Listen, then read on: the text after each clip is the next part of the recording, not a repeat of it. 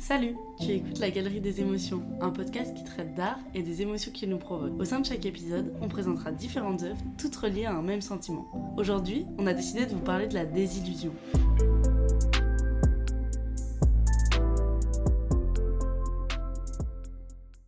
Comme d'habitude, on va commencer par euh, vous donner notre définition de la désillusion. Du coup, Lisa, je te laisse commencer. Pour toi, c'est quoi la désillusion? Alors, je, te cache pas que j'ai eu un peu de mal à définir la désillusion en vrai. Euh, au début, je, me- je l'ai un peu rapporté à la déception, je pense, de Mm. manière assez euh, logique. Mais en fait, en réfléchissant un peu plus, je me suis rendu compte que la désillusion, en fait, si tu décomposes le mot de manière très simple, sans avoir besoin d'avoir fait latin au collège, tu te rends compte que euh, ben, c'est. euh, Il y a le mot illusion, donc ça veut dire que tu t'es créé une image dans ta tête et que euh, la désillusion, c'est le fait de déconstruire un peu cette image et de se rendre compte de la réalité. En tout cas, pour moi, c'est ça. J'ai noté que c'était le fait de voir la réalité derrière une image, une illusion qu'on s'est créée ou qu'on qu'on a créée pour nous. Donc ça peut être euh, soit une image qu'on s'est fait nous-mêmes, soit quelque chose qui a été, et en général c'est plutôt le cas, euh, construit par bah, notre entourage, la société, ce genre de choses. Donc c'est souvent associé au négatif, puisqu'on l'associe souvent à la déception, mais en réalité, je pense que c'est pas négatif dans sa définition. C'est plutôt. Euh... Oui, c'est ça, le fait de déconstruire une image qu'on aurait de quelque chose. Voilà, c'est tout ce que j'ai à dire. Eh bah, j'ai fait à peu près la même chose que toi, parce que c'est vrai qu'au début, je, je savais pas trop comment prendre le truc. Est-ce qu'on mettait la désillusion comme un synonyme de la déception? Pour moi, c'est pas vraiment le cas. Et du coup, en fait, j'ai beaucoup essayé de définir la désillusion euh, en la confrontant à la déception, justement. Et alors, c'est très personnel, encore une fois, parce que je suis pas allée chercher les, vraies définitions euh, au début, en tout cas. Mais du coup, pour moi, la désillusion, effectivement, dans les sensations et dans ce que tu vas ressentir, ça va beaucoup s'apparenter à la déception. Sauf que dans la désillusion, il y a quelque chose de beaucoup plus personnel et qui n'englobe un peu que toi, dans le sens où, bien sûr, ça part d'une illusion et pas d'attente que tu avais. Enfin, c'est un peu la même chose, mais euh, comment dire Pour moi, la déception, ça, parle de, ça part de faits concrets, plus. Alors que la désillusion, comme tu l'as très bien dit, ça part d'une illusion, donc de, de croyances que tu t'es créées ou qu'on t'a euh, fait croire, en tout cas. Ouais.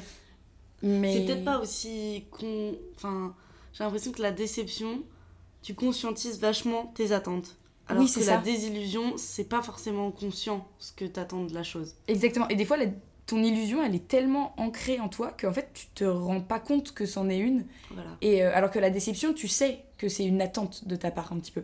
Ça va plus s'apparenter à du désenchantement, parce que ça part plus d'un d'un rêve ou d'une idéalisation de quelque chose, que ce soit euh, une personne, une situation ou un lieu.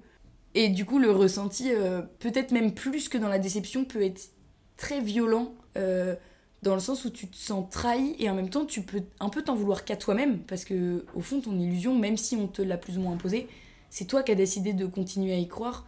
Et bon, quand elle est inconsciente, c'est un peu compliqué de, de la reconnaître, mais du coup, tu te sens vraiment trahi par toi-même avant tout. Et ça, je trouve ça super dur comme. euh, Ouais. La désillusion, moi je vois un peu ça comme la première étape de la déconstruction d'un stéréotype ou d'une idée qu'on s'est faite. Oui, je suis d'accord. Un peu l'étape de prise de conscience qu'on s'est un peu voilé la face depuis le début et qu'il y a peut-être des choses à retravailler. Pour revenir euh, à la définition, je suis quand même à la fin allée chercher la vraie définition d'illusion, parce que ça m'intéressait. Et alors là, De l'illusion ou de la désillusion de la désillusion, j'ai dit l'illusion Ouais, je crois. Bah, je suis allée chercher les deux. Parce qu'en fait, quand je suis allée chercher la définition de désillusion, c'était perte d'une illusion. Du coup, ça m'a pas de ouf avancé. Et du coup, je suis allée voir ce que c'était une illusion. Et j'ai lu que c'était une opinion ou une croyance fausse qui trompe par son caractère séduisant. Ok. Ah, j'avais pas l'idée du caractère séduisant. Moi non plus. Ouais. Et justement, j'ai trouvé ça hyper intéressant parce que, bah, au final, euh, ça rejoint pas mal ce que j'ai dans mes œuvres. Alors que j'avais pas forcément regardé la, la définition avant de les choisir. On est très fort. On est trop fort. C'est excellent. Bah, je vais te laisser commencer et présenter ta première œuvre alors, ok. Pour changer. C'est parti. Euh, ma première œuvre, c'est un film. Je suis désolée, il y en a à chaque fois. Mais c'est parce que hein. c'est en général ce qui me vient en premier en tête. C'est un film qui est assez récent, qui est sorti en 2019, qui s'appelle La Belle Époque, de Nicolas Bedos. La Belle Époque, c'est son second film euh, après Monsieur et Madame Adelman. Donc voilà, c'est un film Pas qui regroupe pas mal de très grands acteurs euh, du cinéma français. Donc on a Daniel Auteuil, Ga- Guillaume Canet, Doria Tiller et Fanny Ardant. Voilà, un casting plutôt euh, pas mal. quoi. et pour vous expliquer un petit peu, pour faire un petit peu le, le synopsis, donc c'est l'histoire d'un homme qui a une soixantaine d'années et qui va être euh, amené à rencontrer un directeur d'entreprise, euh, d'une entreprise assez particulière qui en fait a pour but de recréer des époques, euh, des journées, des histoires dans le passé des gens pour euh, bah, tout simplement les replonger dans une époque qu'ils ont vécue ou non d'ailleurs.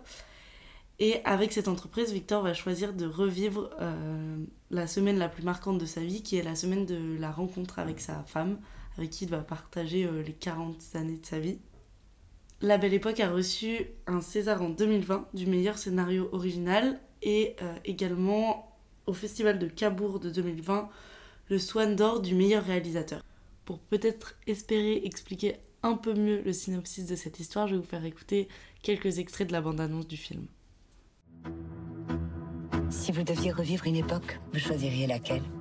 La préhistoire. J'ai couché encore avec ma femme. Cher Monsieur Drummond, votre fils et moi serions très honorés de vous offrir la soirée de votre choix dans le cadre des Voyageurs du Temps. Quand vous dites que vous organisez des soirées sur mesure, hein, c'est pas seulement de la pub. Concernant l'époque, vous avez une idée? Le 16 mai 74. Ce jour-là, j'ai rencontré une personne que. que j'aimais beaucoup. Donc j'ai choisi ce film tout simplement parce que bah, dans le synopsis même, on comprend assez vite que cet homme qui s'appelle Victor va se créer toute une illusion autour de cette semaine qu'il va revivre. C'est-à-dire qu'à un moment donné, il va confondre euh, la réalité de son présent et euh, cette fiction qui lui fait revivre euh, 40 ans plus tôt. Quand la réalité va le rattraper, puisque tout simplement les gens qui l'entourent dans cette fiction ne sont en fait que des acteurs, il va y avoir une forme de désillusion du coup pour le personnage qui va prendre conscience euh, qu'il doit agir dans son présent pour pouvoir essayer de retrouver une certaine euh, euphorie et une joie de vivre et, et tout ça euh, dans son présent plutôt que d'essayer de repasser à travers des événements de son passé. C'est un peu dur à expliquer, là ça fait très science-fiction, c'est pas un film de science-fiction. Mais c'est horrible du coup parce que c'est de la désillusion de quelque chose qu'il a déjà vécu en fait. Ouais, Et toi du coup devant le film tu t'es senti comment? Vis-à-vis de la désillusion de, de cet homme Enfin tu la, tu la ressens aussi ou t'es plus euh, spectatrice euh, de ce qui se passe on va dire? Euh, je dirais qu'il y a deux états principaux. Déjà, c'est un film qui est très beau visuellement, donc il y a quand même un peu un état de contemplation et donc où je suis un peu plus en position de spectateur qui admire toute la mise en scène, tout le travail que fait l'entreprise pour reconstituer le passé de cet homme. Il y a d'abord un- une étape un peu admirative. Ok. Et après, effectivement, quand on passe dans le, dans le moment où Victor a vraiment l'impression de vivre cette époque, là, on est plus dans une. euh, je vais dire de la pitié, même si c'est un peu fort, mais, euh, mais c'était un peu ça, moi, que j'ai ressenti. Ouais, et du coup ça se fait... Est-ce que le, dans le film ça se sent beaucoup que c'est en deux temps un peu? Tu sais le premier temps où l'illusion se crée et le deuxième temps où t'as le revers de la médaille un petit peu. Ouais, ben, je pense que ça se sent vachement parce que justement, le personnage de Victor est un personnage qui est vachement euh, désabusé, qui sait pas très bien vivre avec son époque. qui- Et donc, il est vraiment lui aussi dans, une, dans un moment où il, il observe plus qu'il ne vit la chose. Et à partir du moment où il se prend au jeu, c'est là, je pense, que se fait un peu la bascule. Et Mm. on rentre, euh, bah, pas tout de suite dans une désillusion, puisque d'abord il a le temps de vivre un peu euh, son bonheur dans, dans cette période-là. Mais euh, très vite, ça, ça dégénère. Je dirais. très vite, ça dégénère.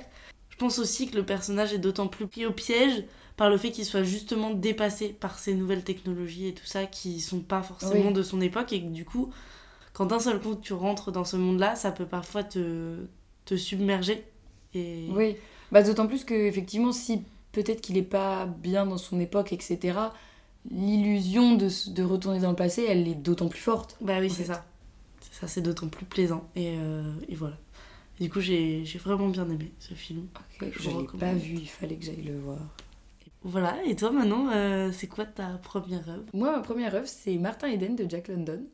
Euh, du coup, c'est un livre qui a été publié en 1909 aux États-Unis et qui est traduit qu'en 1921 en France. Pour vous contextualiser un tout petit peu, euh, l'auteur, du coup, Jack London, c'est un romancier qui est connu pour être engagé euh, politiquement et écologiquement parlant. Du coup, il va souvent faire des œuvres qui vont, qui vont traiter la plupart du temps euh, de, de nature, d'aventure, et où il va mettre en scène des personnages de milieux assez populaires, on va dire. Là, on n'a pas le côté nature, mais on a le côté populaire et aventure parce que ça va raconter l'histoire en fait euh, d'un marin, donc Martin Eden, qui est issu des quartiers pauvres et qui va décider de se cultiver pour tenter d'accéder à euh, des classes sociales plus élevées par amour pour euh, une jeune bourgeoise qu'il rencontre. Du coup, il va se mettre à, écrire. Au fur et à mesure, va vraiment prendre goût à l'écriture jusqu'à devenir un auteur réputé. Un peu comme La Belle Époque dont tu viens de nous parler, c'est beaucoup construit en deux temps. Donc on a tout un premier temps sur la période illusoire. Martin Eden va se mettre à se cultiver, tomber amoureux de l'écriture jusqu'à devenir un auteur réputé, donc au final atteindre son but. Et sauf que à la fin, donc ce qui pourrait être la fin de l'histoire et euh, happy end, euh, tout va bien, génial, Mm. on n'est qu'à la moitié du livre. Et la deuxième moitié du livre va porter sur toute cette désillusion, où en fait, quand il a atteint ses objectifs et euh, ce qui est pour lui le, le but d'une vie, enfin être riche, euh, connu, en vivant de ce que t'aimes, ça paraît être idéal, Plutôt ça pas paraît mal. être pas mal, en Ouais. ayant en plus euh, épousé euh, la femme que tu voulais à la base, ça paraît, ça paraît pas mal. Sauf qu'en fait, il va se rendre compte que rien n'est comme il l'avait imaginé et qu'il a beaucoup idéalisé bah, déjà toute la classe bourgeoise et, et l'amour aussi. Et du coup, en fait, ça va parler de... Toute la deuxième partie, elle va beaucoup parler de du succès, de la richesse, de l'éducation et, et de l'amour à, travers euh, bah, toute cette euh, désillusion et toute cette illusion qu'il a pu se créer. Du coup, j'ai relevé euh, plusieurs citations déjà sur la désillusion qu'il a de l'amour. Jack London écrit Il ne se rendit pas compte que ce qu'il avait vu de si beau dans son regard n'était que le reflet de ce qu'avait projeté le sien. Je trouve que bah, cette phrase résume très bien la notion de désillusion. Et donc déjà, on est un peu mis à l'écart de l'illusion que Martin Eden peut avoir. Et dès le début, on va avoir des petites phrases, des petits indices qui vont nous montrer que... Parce que cette phrase-là, elle apparaît, euh, elle apparaît à peu près au début du livre. Et, et dans sa manière de, de parler justement bah, de, de cette bourgeoise dont il est amoureux, on va se rendre compte qu'il y a quelque chose qui va pas. C'est-à-dire qu'à chaque fois, il va en parler comme un ange, une déesse. Il y a beaucoup Il le... vachement. Oui, voilà, il y a beaucoup d'idéalisation. Et donc, dès le début, nous, comme on est un peu mis à l'écart de tout ça, ça nous paraît déjà un peu étrange. C'est vrai que la déconstruction de toute cette idéalisation, elle nous paraît moins étrange qu'à lui, je pense. Ouais, c'est moins violent que. C'est moins violent, mais pour le coup, enfin, on s'attache tellement au personnage que le ressenti est le même et qu'on va vraiment, comme tu le disais un peu avec, euh, avec ton personnage dans La Belle Époque, euh, on va vraiment le, le prendre en pitié et on peut que comprendre en fait. J'imagine que quand tu viens euh, de, de quartiers pauvres et t'as pas forcément eu accès à l'éducation et que tu vois des gens qui ont l'air d'être bourrés d'intelligence, ça te donne juste envie. Et en fait, en, justement, en montant aussi dans les classes sociales, il va se rendre compte que que ces gens-là, ils ont une intelligence. Enfin, ils, ils ont accès à la lecture, ils ont accès à beaucoup de culture, mais qu'au final, il leur manque euh, l'intelligence de la vie, de- du vécu, du travail que lui a pu vivre, et qui va lui donner tout ce recul sur euh, les grands principes euh, qu'ils vont évoquer et dans lesquels il va pas se reconnaître. J'adore ce livre. J'ai l'impression que dans le. Comment dire Dans le processus amoureux, si on peut appeler ça Mm. comme ça, en fait, euh, on retrouve hyper souvent euh, ce truc de la désillusion. Parce Ouais. que, enfin, tu vois, il y a plein de. Enfin, on dit souvent que euh, ce qui va nous plaire de prime abord chez quelqu'un, c'est souvent quelque chose qui va finir par nous agacer et. Ouais, c'est vrai. Toutes les petites citations, genre l'amour rend aveugle, etc. Ouais. Mais je trouve que ça représente hyper bien la désillusion et je vais pas être fataliste en disant que dans l'amour il y a forcément de la Oui, désillusion, non, non, mais je pense qu'il y a forcément de la désillusion si tu idéalises à ce point-là la personne au début. Ouais, voilà, c'est ça. Et, euh, et du coup, je trouvais ça super intéressant parce que là il y a de la désillusion euh, en tout point. Chez Martin Eden, lui, il se prend euh, tout. Tout dans la gueule. c'est vraiment, ouais. Et par rapport aux, aux classes sociales aussi, je trouvais ça hyper intéressant parce que Ouais. c'est vrai qu'on a tendance à se dire que, bah, effectivement, quand, quand t'es riche, en tout cas dans notre société, et je pense que même à l'époque, t'as forcément des privilèges, dont celui de l'accès à l'éducation. Mais c'est pas pour autant que tout le monde en fait bon usage. Je repense à Martin Eden, c'est ce qu'il qualifie au début de grands esprits qui vont, euh, qui vont être, pour lui, ces maîtres de la philosophie, euh, et même du, enfin, en termes politiques, c'est eux qui vont être euh, à la tête des gouvernements, etc. Et au final, il se rend compte que c'est des gens qui sont complètement déconnectés de la réalité parce que Ouais. Ils représentent qu'une infime partie de la population et il les pensait vraiment comme des personnes avec beaucoup de principes, très bien éduquées, etc. Et en fait, il se rend compte que c'est des principes, certes, mais qui n'ont rien à voir avec la réalité et qui sont complètement déconnectés de ce que les gens vivent, en fait. Et ça, je trouvais ça trop intéressant. euh. Mais d'ailleurs, il le dit dans le livre, il dit euh, il avait commis l'erreur insigne de confondre éducation avec intelligence. Ouais. Et cette phrase-là, j'ai trop aimé. Bah, je trouve qu'elle représente ouais, très bien la désillusion que tu peux te faire aussi de, de tout ça. Ouais, bah, je suis complètement d'accord avec le, tout le truc de la richesse et du fait d'être déconnecté de la réalité. Moi, je trouve que c'est un truc qu'on. Enfin, dont on prend de plus en plus conscience euh, en ce moment où on a Mm. plus accès à travers les réseaux sociaux à la vie de stars, de, des personnes euh, bah, très riches et célèbres. Disons qu'on en voit plus sur leur vie et en fait, quand tu regardes, tu te rends compte que, ouais, ils sont, sont pas dans notre réel, quoi Bah ouais, c'est ça ça. n'a rien à voir et, et du coup tu peux pas faire des comparaisons sur euh, sur leurs principes sur leur mode de vie sur euh, tout ça parce que bah on n'est pas sur le même ouais, on n'est pas sur le même monde quoi donc ça ça ne peut pas se comparer clairement. Mais moi, ça m'a aidé d'ailleurs à, à moins euh, idéaliser justement tout ça, tout ce qui était la richesse, l'amour et tout. J'ai appris à vachement me détacher de, de l'idéalisation que je pouvais m'en faire Mm. Et de plus m'appuyer sur des faits concrets et de d'aller dans le réel parce qu'en fait, euh, tu te rends compte que c'est des choses où vaut mieux pas trop se projeter et dans lesquelles tu peux même pas te projeter en fait. euh, que ce soit après euh, l'amour et euh, la richesse, c'est vraiment deux choses très très différentes. Ouais. Mais en tout cas, je sais que justement, voilà, avec les réseaux sociaux, tu peux avoir tendance à idéaliser beaucoup de gens, beaucoup, bah, que ce soit euh, physiquement avec les corps, etc., ou même dans l'idée, tu vois, tu vois des gens riches qui font que de voyager, bah forcément ça te donne envie. ouais Mais en fait, euh, ouais, c'est ça, c'est. Je trouve que la- les réseaux sociaux, justement, aujourd'hui, ça donne beaucoup lieu à l'idéalisation et donc à beaucoup de désillusions aussi.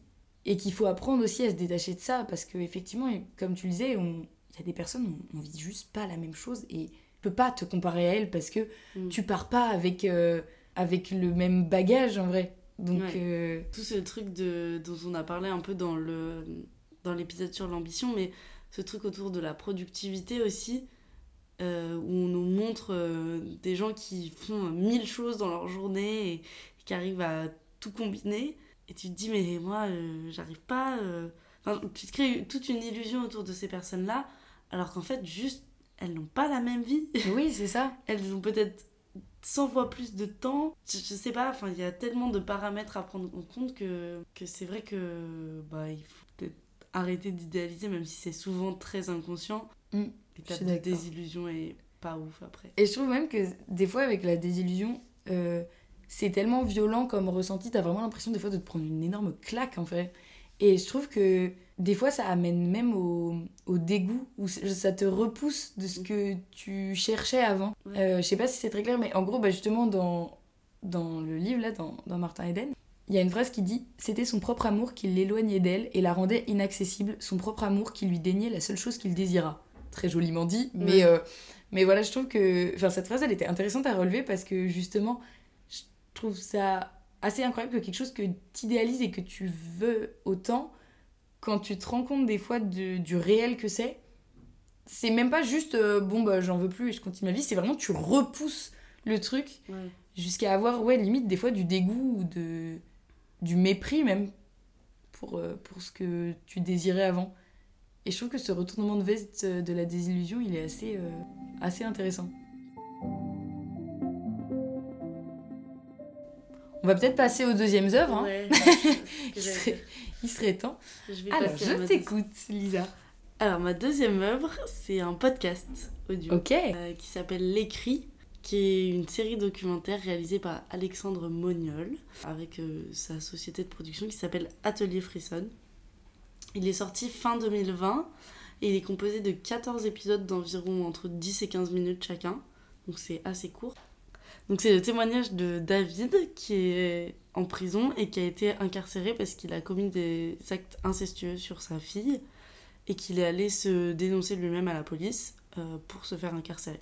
Donc ça va être son témoignage aussi bien sur son expérience avec sa fille et sur son expérience personnelle euh, avant, euh, que euh, son témoignage de son vécu en prison.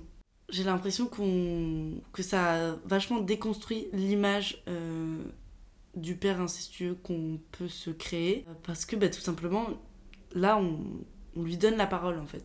Et il va faire un témoignage qui est très, euh, bah, très humain en fait. Alors évidemment, ce qu'il a commis est impardonnable et et il n'y a absolument rien à dire là-dessus, mais le fait de lui donner la parole, pour moi, c'est c'est une preuve d'humanité de la part d'Alexandre Moniol, du coup.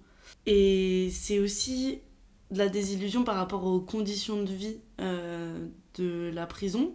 C'est une réalité qu'on ne montre pas forcément et à laquelle on pense pas non plus. Et le fait qu'on y soit assez peu confronté, ben, j'ai l'impression qu'on s'en fait une image qui n'est pas du tout... euh, Et du coup, avec euh, ce podcast euh, qui s'écoute assez facilement, entre guillemets, parce que les épisodes sont courts et que ça s'enchaîne bien, mais pas facilement non plus parce que je le recommande pas à tout le monde, c'est quand même des propos qui peuvent être violents et qui peuvent heurter la sensibilité de Mm. certaines personnes. Ça va quand même nous provoquer une sensation assez particulière qui est un mélange entre, bah voilà, on, on donne la parole à cet homme donc on a envie de l'écouter et en même temps on sait ce qu'il a fait et le fait de le découvrir et de le découvrir à travers autre chose que juste euh, son témoignage euh, sur les actes qu'il a commis sur sa fille, mais plutôt à travers son vécu de prisonnier, et ben ça mêle plein de sentiments qui sont à la fois euh, de la colère, de l'empathie,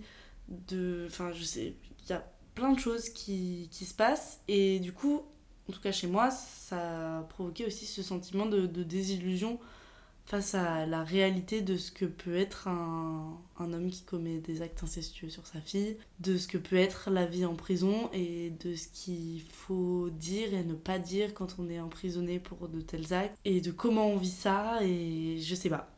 Enfin, moi, Ouais, en vrai, c'est hyper intéressant d'avoir des témoignages aussi euh, de personnes coupables et qui le reconnaissent. Et c'est, enfin, je trouve ça toujours intéressant de laisser la parole aux gens, euh, quels que soient les actes qu'ils aient commis. Et même si leur laisser la parole, ça veut certainement pas dire euh, les Être pardonner et être d'accord avec eux, Ouais. mais juste les écouter et essayer de comprendre pourquoi, parce que je pense que c'est aussi, euh, bah, justement, en déconstruisant l'illusion aussi qu'on en fait, qu'on peut peut-être aussi se rendre compte de certaines choses et se rendre compte de peut-être certains dans certaines familles tu vois certains propos certains gestes qu'on qu'on tolère parce que c'est pas l'image qu'on a de l'inceste alors qu'en réalité c'en est Ouais. et enfin c'est hyper important je trouve pour le coup mais du coup là ça a été une ça. désillusion est-ce que ça a été une désillusion un petit peu euh, j'ai pas envie de dire positive mais tu vois où tu tu t'attendais vraiment à à écouter un mec juste euh, Bah, pas humain tu vois limite et euh, ouais, et voilà. tu te à écouter quand même quelqu'un qui a des propos peut-être euh, Bah, qui est enfin, assez. enfin, qui s'écoute quoi Ouais, c'est ça. Déjà, c'est quelqu'un qui sait parler, qui sait s'exprimer, et puis qui nous raconte sa vie comme, comme on pourrait raconter la vie de, de n'importe qui, en fait. Et du coup, ça le rend très, euh, bah, très semblable aux autres, très anonyme, finalement. C'est Oui, pas quelqu'un en particulier, c'est c'est un homme. Je vais vous faire tout de suite écouter une partie de la bande-annonce euh, du podcast. Et j'arrête pas de me dire, mais comment j'ai pu faire ça et comment c'est possible? Je cherche à trouver des indices euh, qui pourraient me laisser penser, bah là t'as déconné parce que t'es passé à côté.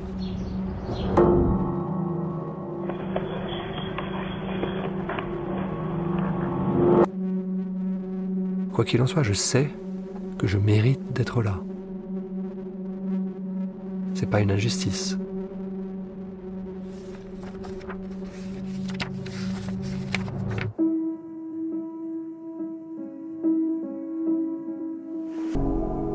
Les Cris, une série documentaire produite par Atelier Frisson.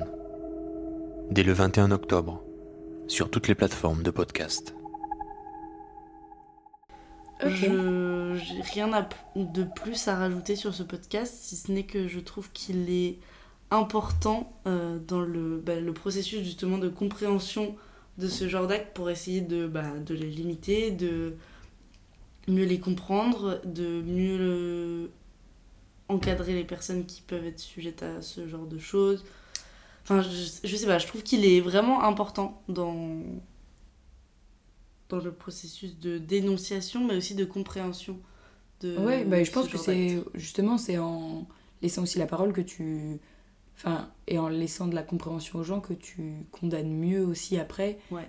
et que effectivement oui t'éduques et aussi euh, enfin je sais pas moi j'ai toujours trouvé euh, que c'était important de laisser la parole. Je sais qu'il y en a qui pensent pas forcément pareil et pour eux t'as fait ça euh, personne n'est censé t'écouter.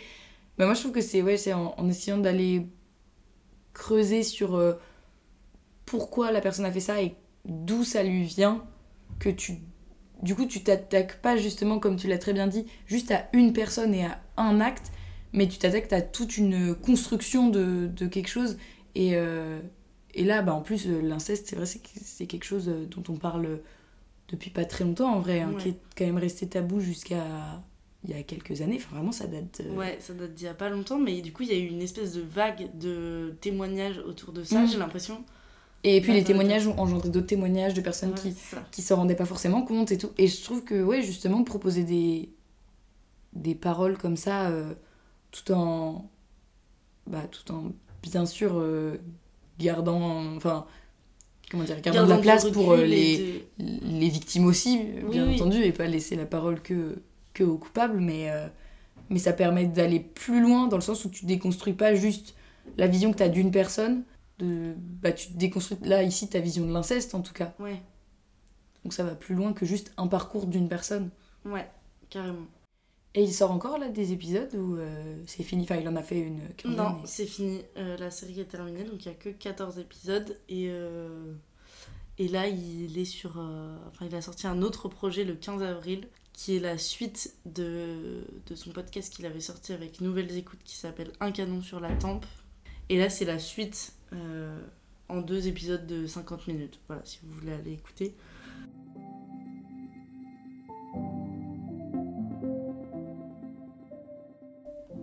Très bien, merci Voilà. beaucoup Lisa. Et toi, Manon, j'espère que ça sera euh, peut-être plus joyeux un petit peu. non, pas forcément. D'accord. un peu plus joyeux quand même, mais pas, pas ouf non plus. D'accord. Euh, alors moi c'est une, une œuvre musicale. C'est euh, une, une chanson de Lana Del Rey que vous connaissez sûrement, euh, puisque c'est euh, une, une auteure, compositrice et interprète américaine qui est assez connue pour avoir un style plutôt triste et assez mélancolique. Un peu le Baudelaire de la musique, quoi. Ouais, voilà, moi décidément c'est tout, tout tragique, il n'y a pas de... non, voilà, c'est ça. C'est, on l'apparente, alors je ne connaissais pas ça, on l'apparente au sadcore, qui est un, un sous-genre de la musique qui est utilisé par les critiques musicaux pour décrire des chansons euh, de rock alternatif qui sont caractérisées la plupart du temps par euh, des paroles assez poignantes, des mélodies graves, un tempo assez lent et, euh, et comme thème assez récurrent, euh, pas mal de nostalgie et de... Un max de tristesse, quoi. Ok. Finalement. C'est vraiment Plutôt- sadcore, voilà. Plutôt Lana Del Rey, quoi. Vraiment. Vraiment Lana Del Rey pour le coup. Donc le titre dont je vais vous parler, c'est Looking for America. Je sais pas si Si. le connais celui-là. Il a fait pas mal parler de lui. Euh, c'est un titre que Lana Del Rey en fait sort le 5 août 2019 en publication Instagram.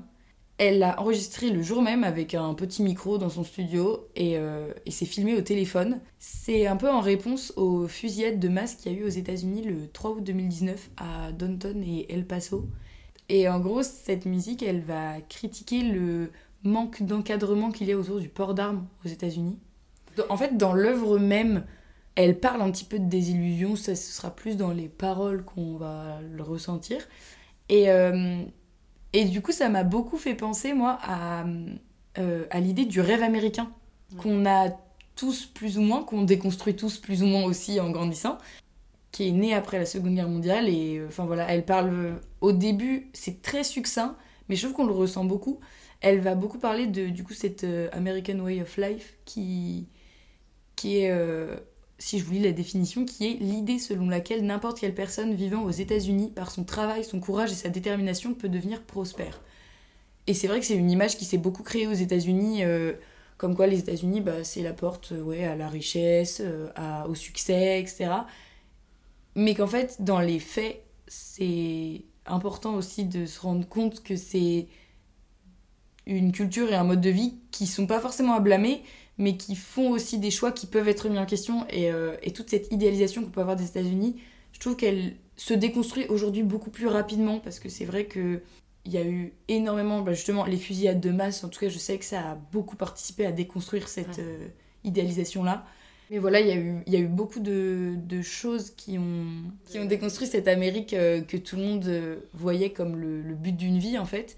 Et je trouve que là, que ce soit dénoncé par une Américaine elle-même et qu'elle remette elle-même en question bah, cette euh, vision idéalisée de l'Amérique, je trouvais ça très intéressant.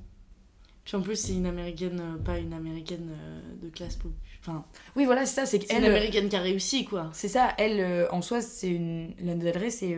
Je ne me suis pas renseignée sur toute sa vie, donc je sais pas exactement d'où elle vient, mais je sais que, en soi, c'est c'est pas une personne qui est touchée directement par, par, toute, par toute la précarité qu'on peut retrouver aux États-Unis, par euh, toute, euh, tout le racisme, toutes les menaces, enfin voilà, à part, euh, à part le Ouais, fait que ce soit euh, une femme, elle a tous les privilèges en réalité. Et, euh, et je trouvais ça. Enfin voilà, je trouvais ça très intéressant de voir euh, cette déconstruction-là par un regard en plus intérieur sur, euh, sur ce qui se passait. Ok, on peut écouter la, la musique? Oui Took a trip to San Francisco. All our friends said we would drive. Didn't work, so I left for Fresno. It was quite a scenic drive. Pulled over to watch the children in the park. We used to only worry for them after dark. I'm still looking for my own version Mais voilà, et c'est un thème en plus qu'on retrouve beaucoup dans toutes les musiques de Lana Del Rey. Je m'en rendais pas forcément compte avant, mais en, faisant mes recherches dessus, j'ai remarqué que justement toute euh, cette culture pop des États-Unis des, années 50, enfin tu sais, l'Americana des années 50, euh, avec tous ces objets stéréotypés des États-Unis, on le. Et cette critique en tout cas de tous ces stéréotypes et toute cette idéalisation, on la retrouve beaucoup chez Lana Del Rey. Mais euh, elle reste quand même dans une certaine illusion. Et c'est ça aussi que je trouvais intéressant à développer. C'est que malgré tout, même dans ses paroles, elle dit qu'elle rêve encore, elle, de sa propre vision de l'Amérique, qui est une vision euh, sans violence, sans bombe, qui est une version encore idéalisée qu'on Mm. pourrait avoir du monde et tout, mais qui n'est pas celle euh, qu'on nous a imposée par les références et la culture américaine, mais qui est celle, bah, juste elle, ce qu'elle souhaite pour l'avenir, qui est un peu plus limite de l'espoir que de l'illusion en réalité. Trop bien. Voilà. Trop bon. je trouve que c'est. Enfin, même si, comme tu l'as dit, on. C'est vachement plus facile, entre guillemets, maintenant de déconstruire cette image de l'Amérique euh, hyper idéalisée. Et ben quand tu regardes quand même euh, ce qu'on nous montre tout le temps, par exemple sur Netflix, des séries genre euh, Stranger Things, et ben c'est quand même une Amérique idéalisée avec tout le truc Ah oui. d'Americana et tout. Ça reste, ça reste encore, je trouve, Alors que c'est des œuvres euh, hyper contemporaines. Je trouve ça fou à quel point c'est une illusion commune et qui perdure, alors que On le sait. on, le sait. Voilà, c'est ça. Ouais. C'est que là, on, on s'entête à la déconstruire, mais ça continue encore. Ouais. Et ça, je trouve ça dingue. Voilà. Et en même temps, est-ce que est-ce que c'est pas aussi un peu positif que les gens ils aient un truc auquel se raccrocher pour un peu rêver? Mais je pense qu'il y a de ça aussi. C'est-à-dire que la désillusion, c'est un sentiment qui est négatif et en même temps, c'est un parti pris à prendre parce que. Enfin, la désillusion, tu l'as forcément quand t'as de l'illusion. Et sauf que si t'as pas d'illusion, bah, t'as quand même beaucoup moins de, de rêverie et de. d'échappatoire et Voilà, de- et je trouve ça dommage. Pour moi, la désillusion, c'est pas quelque chose dont il faut se détacher. C'est quelque chose sur lequel il faut forcément prendre un petit peu de recul et euh, être conscient que c'est une illusion qu'on a de telle chose et pas forcément la réalité, ou que c'est une vision très subjective. Je trouve ça important dans le sens où la, la chute va être moins violente. Mais l'illusion, voilà, c'est pas quelque chose, je trouve qu'il faut bannir non plus. Non, bah non. Ça a ses bons côtés. Et même dans les, dans les désillusions, je trouve qu'il y a des personnes qui réagissent bien. Enfin là, tu vois, Lana Del Rey, dans sa désillusion qu'elle-même, elle a peut-être pu avoir de son propre pays, elle propose une nouvelle illusion qui cette fois vient d'elle et qui au final est une idée qui est très subjective, mais de euh, la meilleure version que pourrait être son pays et comment elle voudrait l'améliorer, euh, avec quoi elle l'améliorerait. Martin Eden, lui, sa version de comment, se... enfin, comment il s'est relevé de cette euh, désillusion, la réponse est pas, pas trop. Mhm. il s'en est pas trop relevé. Mais déjà, euh, ça, j'ai j'ai pas pensé à le dire tout à l'heure. Mais euh, justement, dans toute cette montée en cette montée en, en reconnaissance et en succès qu'il a eu, euh, ce qu'il va faire, c'est que quand il se rend compte que une fois qu'il est là-haut, il n'aime pas trop ce qui se passe et tout. En fait, il va s'appuyer que sur euh, ses bases et sur ses racines. Et donc, euh, une fois qu'il est connu, en fait, il va. Parce qu'il explose, il me semble, avec euh, un ou deux textes. Et ensuite, il écrira plus rien. Parce qu'il se rend compte qu'en republiant des textes qu'il avait essayé de publier, on lui avait dit non, c'est nul, parce qu'il n'était pas connu. Maintenant, c'est des textes que tout le monde trouve pour du génie et tout. Donc, en fait, Ouais. une fois qu'il est en- au summum du succès, en fait, il va plus rien écrire et il va se baser que sur ses anciens textes qu'il a écrits quand il était justement en train de s'éduquer, en train d'essayer de s'améliorer. Voilà, il, il va se baser euh, que sur ce qu'il a produit avant d'être connu, en fait. Et ça va être un peu sa réponse à la désillusion qu'il a eue euh, bah, de ce monde-là auquel maintenant il a accès, mais auquel finalement il va pas toucher. Ok. Très Voilà, bien. donc les réactions aux désillusions, je les trouve aussi très intéressantes. Ouais, ouais, ouais, ouais, c'est clair.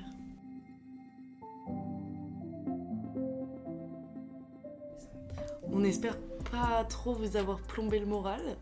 Non, c'est vrai que quand on fait des émotions négatives, on a toujours un peu plus peur de. Bah, que vous en sortiez euh, peut-être euh, Un peu déprimé, un peu déprimé. Oui, c'est ça, c'est quand même des œuvres qui nous plaisent. Mais qu'il faut aller voir de- dans de bonnes conditions. C'est ça, et qui touchent à des thèmes euh, qui sont peut-être parfois un peu durs à, à entendre ou à, à lire ou à écouter ou à, Voilà. ou à voir. Je vous dis à très bientôt pour un prochain épisode de la Galerie des émotions. Pour une émotion positive cette fois. Allez, et comme d'habitude, on attend euh, vos retours avec impatience si vous avez des remarques, des conseils. On est très preneuse. À à bientôt